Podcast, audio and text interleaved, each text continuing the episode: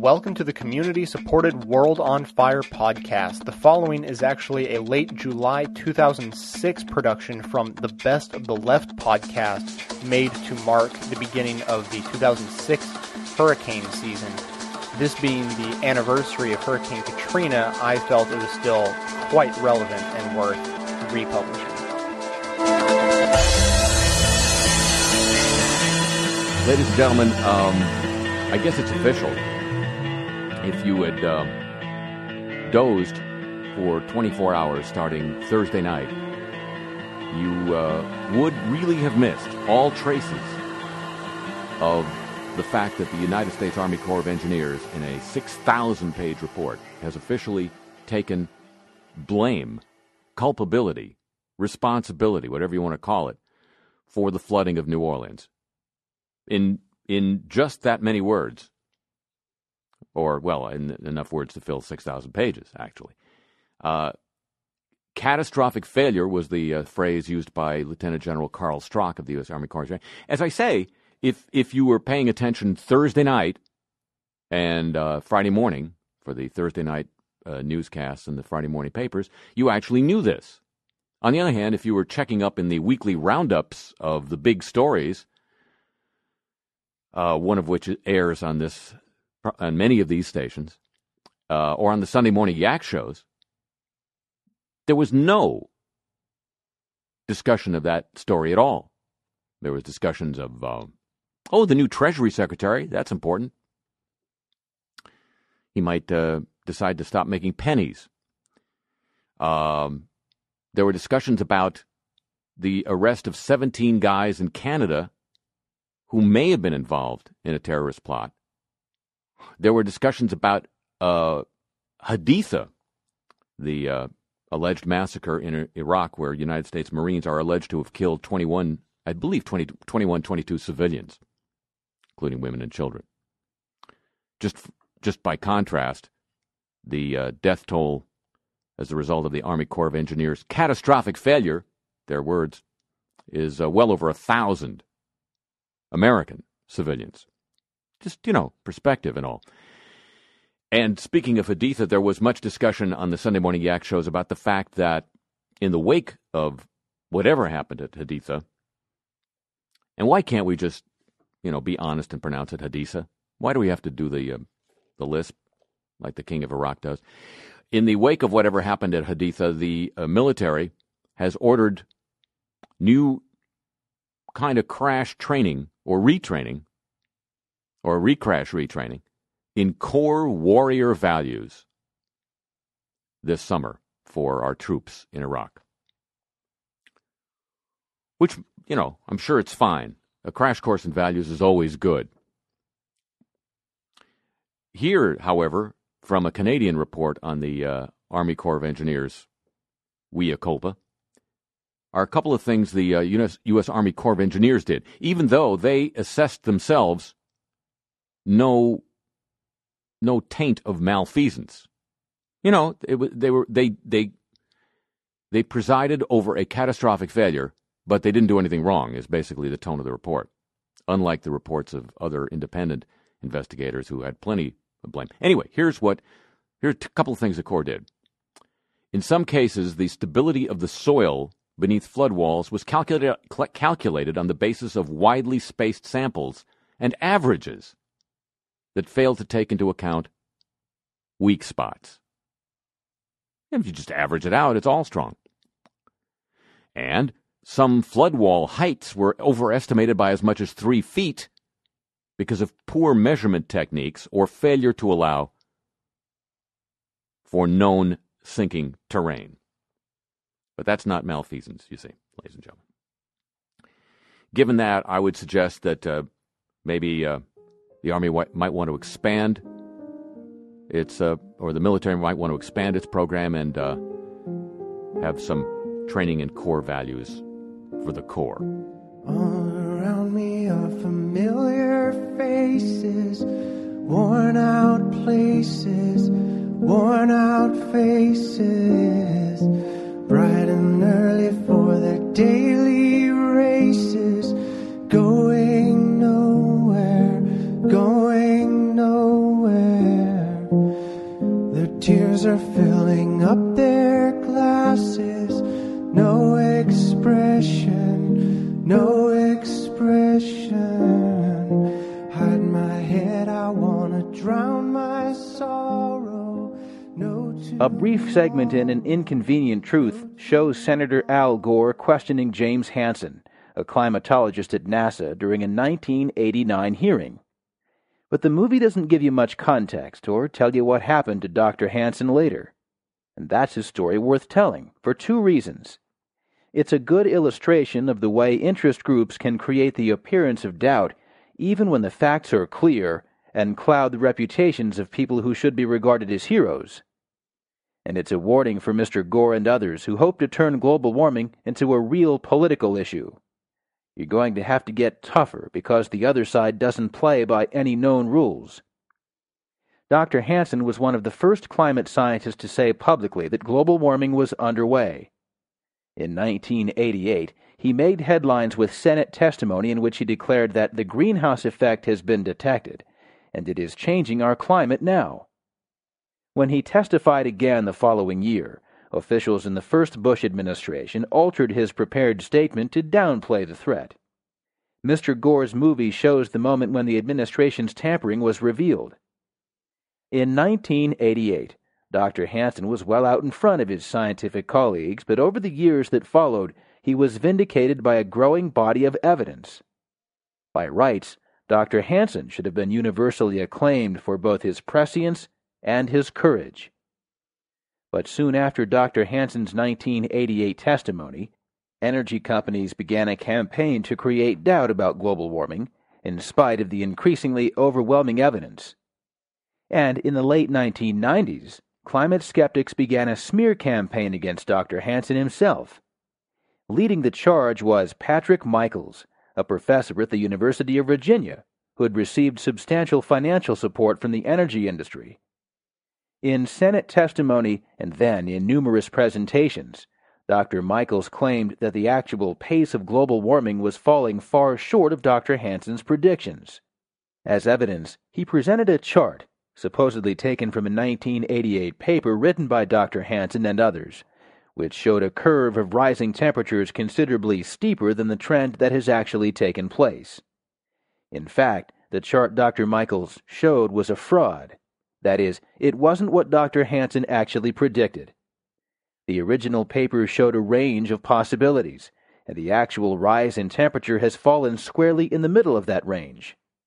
So, how did Dr. Michaels make it seem as if Dr. Hansen's prediction was wildly off? Why, he erased all the lower curves, leaving only the curve that the original paper described as being on the high side of reality. The experts at www.realclimate.org, the go to site for climate science, suggest that the smears against Dr. Hansen might be viewed by some as a positive sign, indicative of just how intellectually bankrupt the contrarian movement has become. But I think they're misreading the situation. In fact, the smears have been around for a long time, and Dr. Hansen's been trying to correct the record for years. Yet the claim that Dr. Hansen vastly overpredicted global warming has remained in circulation and has become a staple of climate change skeptics, from Michael Crichton to Robert Novak. There's a concise way to describe what happened to Dr. Hansen. He was swift boated. John Kerry, a genuine war hero, didn't realize that he could successfully be portrayed as a coward and it seems to me that Dr. Hansen, whose predictions about global warming have proved remarkably accurate, didn't believe that he could successfully be portrayed as an unreliable exaggerator. His first response to Dr. Michaels in January 1999 was astonishingly diffident. He pointed out that Dr. Michaels misrepresented his work, but rather than denouncing the fraud involved, he offered a rather plaintive appeal for better behavior. Even now, Dr. Hansen seems reluctant to say the obvious. Is this treading close to scientific fraud? He recently asked about Dr. Michaels' smear. The answer is no, it isn't treading close. It's fraud, pure and simple.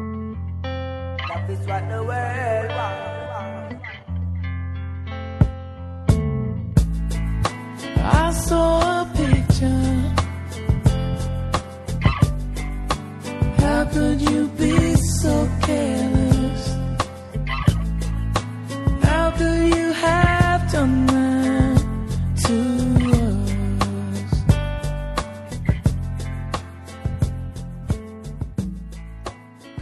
There's a new report out on the hurricane readiness of New Orleans, which it turns out is largely an unfulfilled promise. That report is called Storm Cloud over New Orleans. It is out from the Institute for Southern Studies.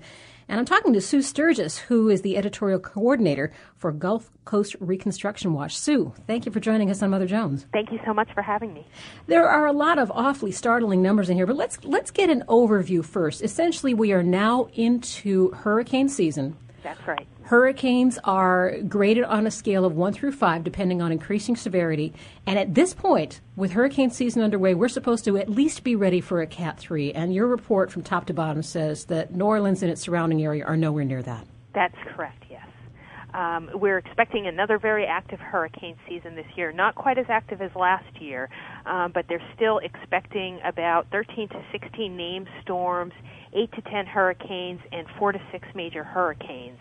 And the um, statistic that we have in the report is that the probability that at least one major hurricane will hit the U.S. Gulf Coast this year, and this is according to scientists at the University of Colorado, that probability is 47%. Um, so this is a very serious possibility, and unfortunately, the city is not at this time prepared to uh, face that sort of storm from an infrastructure perspective. Well, even people who followed only with passing interest what was going on in New Orleans heard the levees, the levees, the levees, the levees. Tell me what's going on with the reconstruction of the levees, where we should be and where we are. Well, um, after Katrina hit the city, they uh, the Army Corps of Engineers, which is the federal agency that bears primary responsibility for the building and maintenance of the um, flood walls and the levees in the city, uh, launched an $800 million project to repair the faulty levees and flood walls. And uh, as of today, there's about 81% of the scheduled repair work that has been completed. So there's still a chunk that isn't yet finished. They're expecting the remainder of that work to be finished by the middle of July.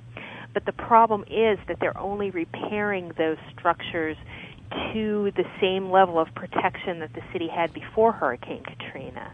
And so there's a concern that um, what we're, we're facing right now is the possibility of intensified uh, hurricanes because of global warming, and uh, also just simply because we seem to be in a cycle right now where those storms are intensifying.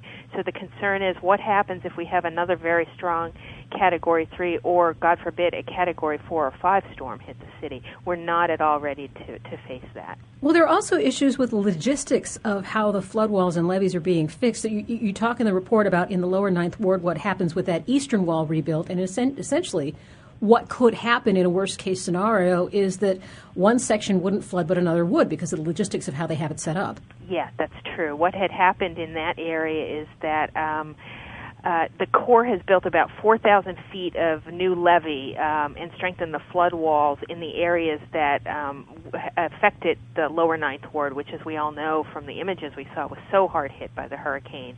Um, but the problem is that the rebuilt eastern wall of the industrial canal, um, and that was the structure whose breach inundated that area, is now higher than the old wall on the canal's west side.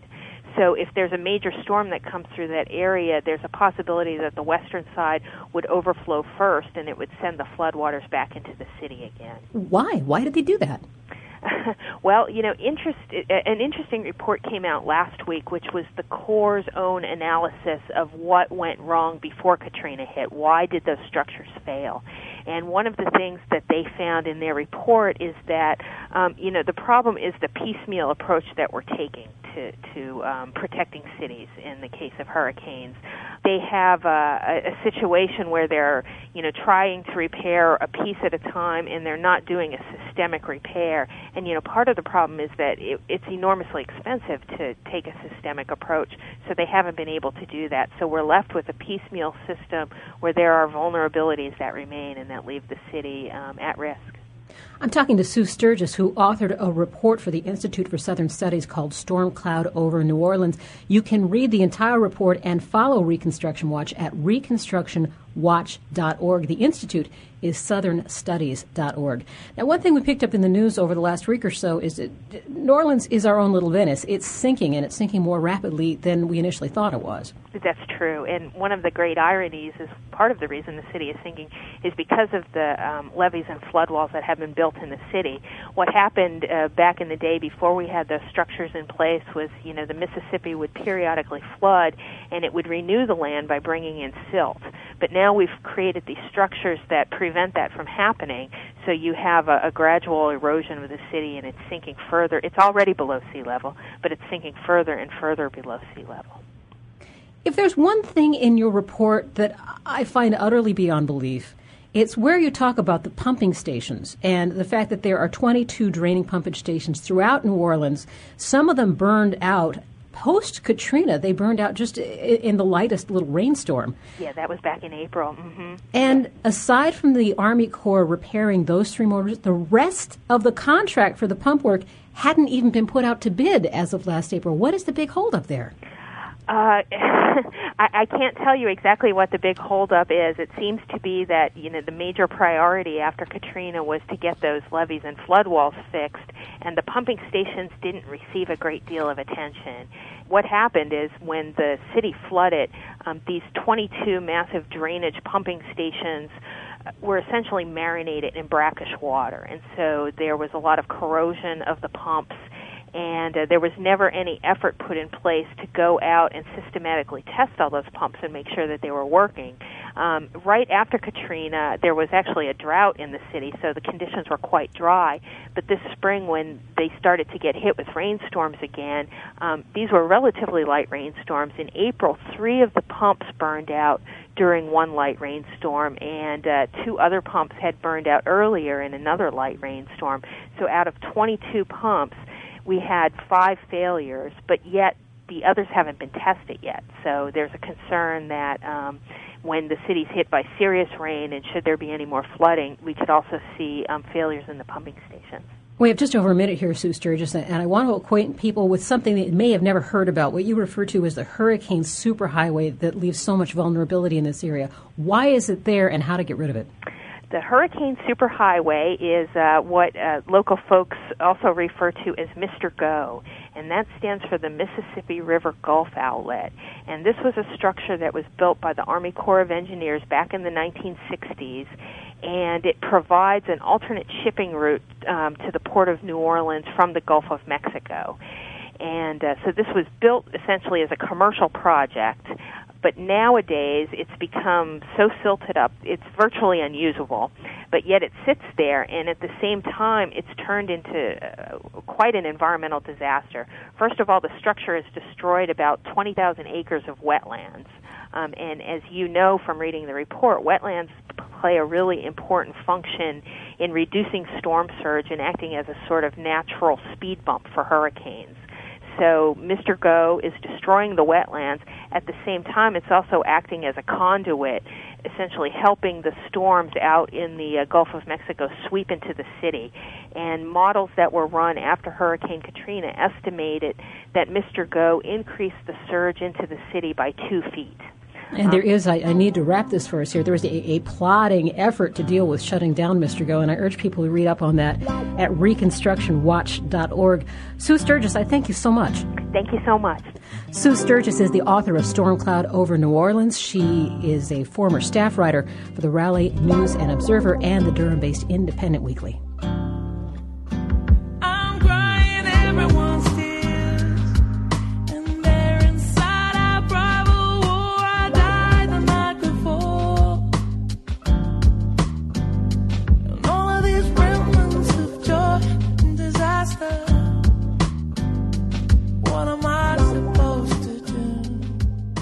Gentlemen, let's get scared. Greenhouse gases are known to spur global warming. Scientists said this week that global warming spurs greenhouse gas emissions. Get a little feedback loop thing going? Gets nice and toasty. Earth could get hotter faster than current climate models predict because they're so linear, don't you know? Two scientific teams, one in Europe and another in California have reached the same basic conclusion. When Earth has warmed up in the past due to the sun's natural cycles, more greenhouse gases have been emitted into the atmosphere. As greenhouse gas levels rise, or so r- rose, so did Earth's temperature, the scientists reported. You see how it works? It's like a, a mirror game in the improv world. Earth has not endlessly warmed up, though, because these natural solar cycles ended, letting the planet cool down and prompting a corresponding drop in greenhouse gas emissions. But these previous periods of heating and cooling were not influenced by the burning of fossil fuels and the current resulting trend toward higher global average temperatures, according to Margaret Torn of uh, Lawrence Berkeley National Laboratory. It means the warming is happening faster. Each decade is actually warming faster than it would have, Torn said. It's the pace of change that will be one of the big problems. It's how humans adapt and the cost that will depend on the rate of change of climate. So we're um, we're guinea pigs for ourselves, ladies and gentlemen. You know, and who better? Who better to be guinea pigs for ourselves than us?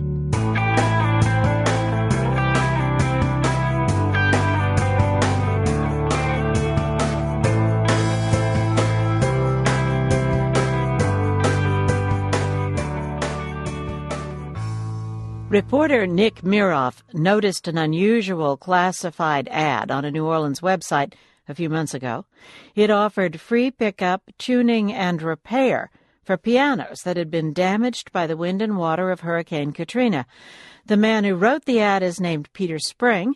Nick tracked him down and brought back this story about grieving fathers, loss, and the restorative power of music.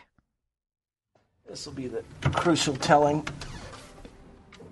I'm going to guess this is the water level right there. That's definitely rust, even though these are copper. A lot of them are still loose and playing. So the action, the machine parts of it, might be okay. Although there's mold.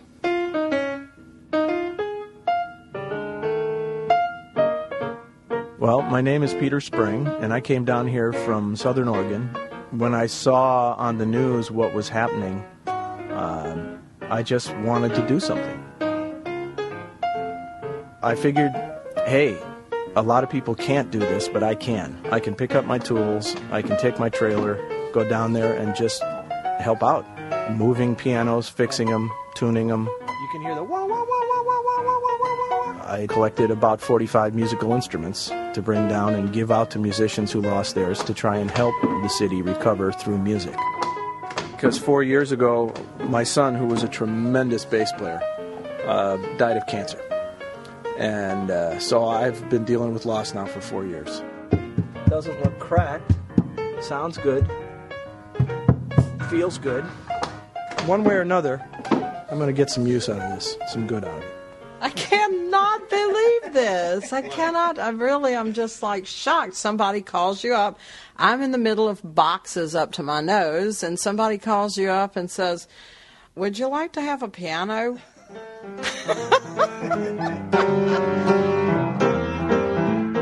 my name is Barbara Lane.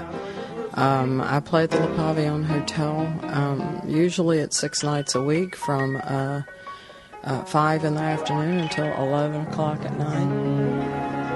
And uh, I've had a pretty, pretty long streak of, of rough luck in the last six months. I lost my father. I flipped my car. I had this wreck and the Katrina and Wilma and Rita, but I can play, I can sing. I fell on my head, but I'm okay. I can still, you know, remember a few lyrics. Thank you. You're welcome. well, I'm a third responder. I'm not interested in danger. It's not my thing. I'm not here to clean up. You know, I'm here for morale. And one of the first guys that I gave a, a good instrument to needed an alto sax, so I called him up and said, I got an alto sax for you. My name is Anthony Durandon, and uh, I've been doing electrical work uh, about 27 years now. Been playing music about 45 years. Easy. I live in the ninth ward, the lower ninth ward, one of the sections that was hit the hardest. Uh, words could not describe the devastation that's down there. You know, I still have yet to get into my house because there's so much debris that's washed into my house. When he first got to play an alto after losing his in the storm, he went out to the park and played for six hours. It was just. We met. He had two saxophones. He gave me my choice. and uh, from him, I went straight to the park. And I would dial various friends. And as soon as they would say hello, I would start blowing, whatever. And then, you know, just telling them, hey, I finally got a horn. I have a horn. It's a Joe horn. Don't worry about it. I have a horn. And I just blew and blew, and I just couldn't stop blowing. I mean, I called people California, New York, D.C., New Orleans, Birmingham. I was just calling all over the country people that I knew to celebrate my joy. So he told all the rest of the guys in his band that there was this guy from Oregon bringing down instruments and giving them away to musicians, and they should give me a call. Well, believe it or not, the music has brought some constants and also is settling because I was at a, I'm still sort of at a standstill as to what's next, what to do next. The family looks at me in the same question: What next, Dad? What next, husband? You know, and you know, only time can tell. I really don't know.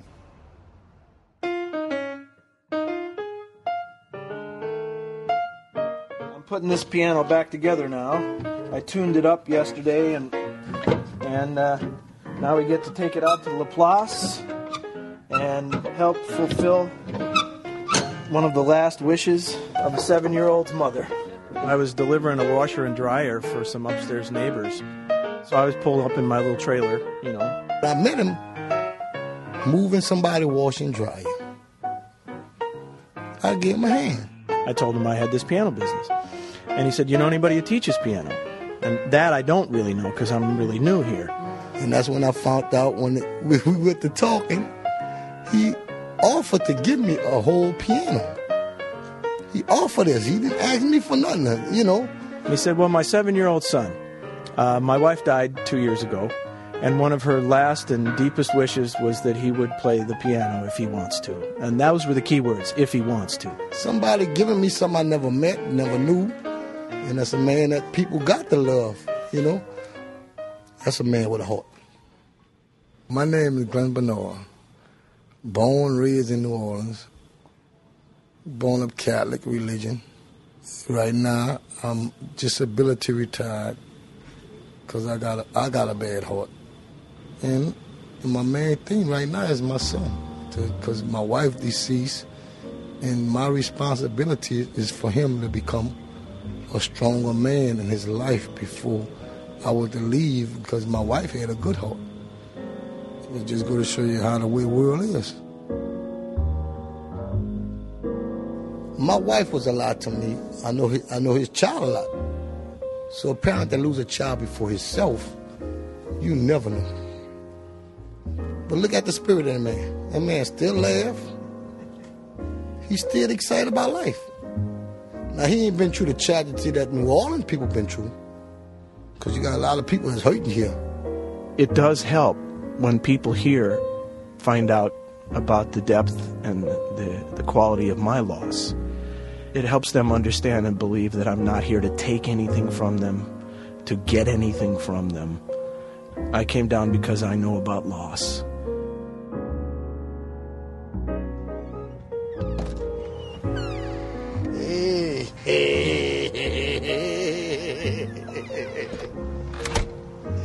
Ready to just take it on down? got the whole little setup here.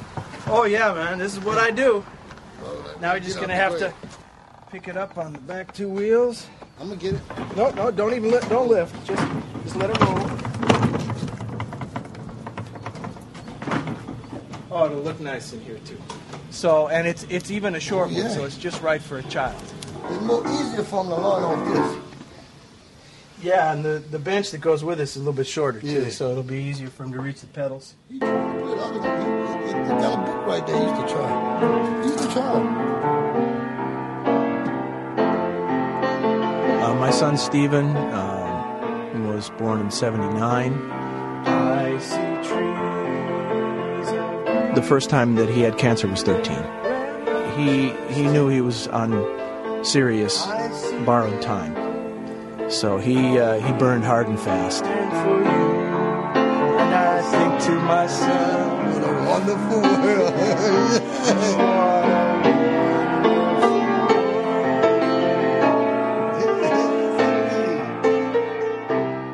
Tower of Power is a, an Oakland, California-based soul band.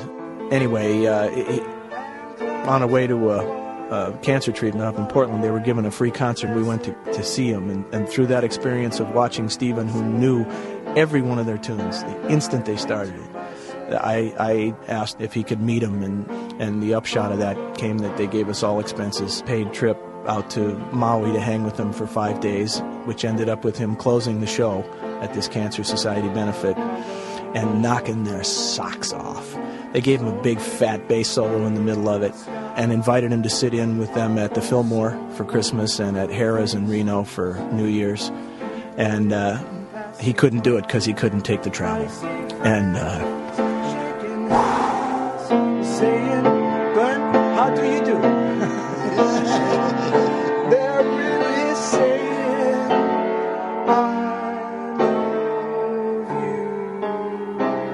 after he passed, um, I called the guys in the band to tell them.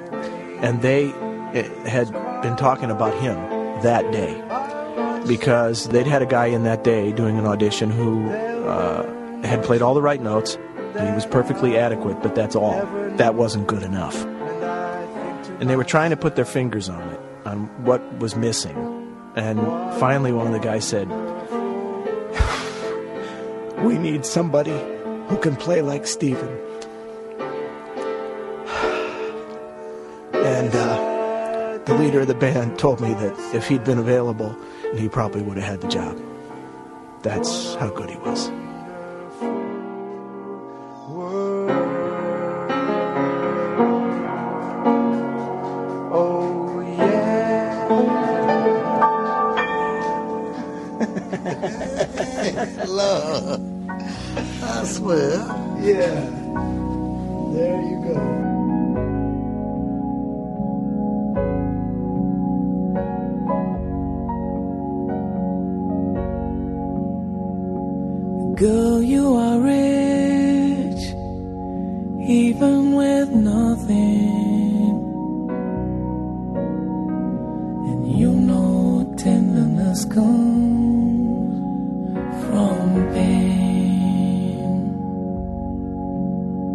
It's amazing how you love.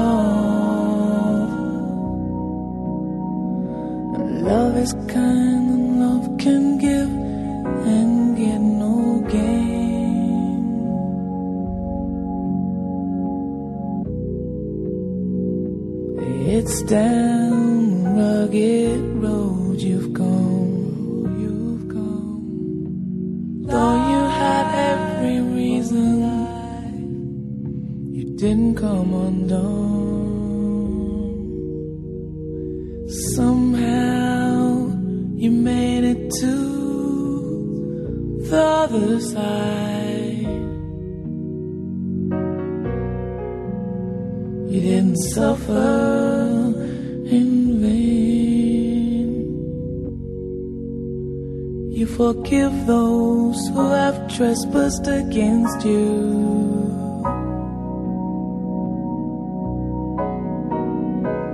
All tenderness comes from pain. It's amazing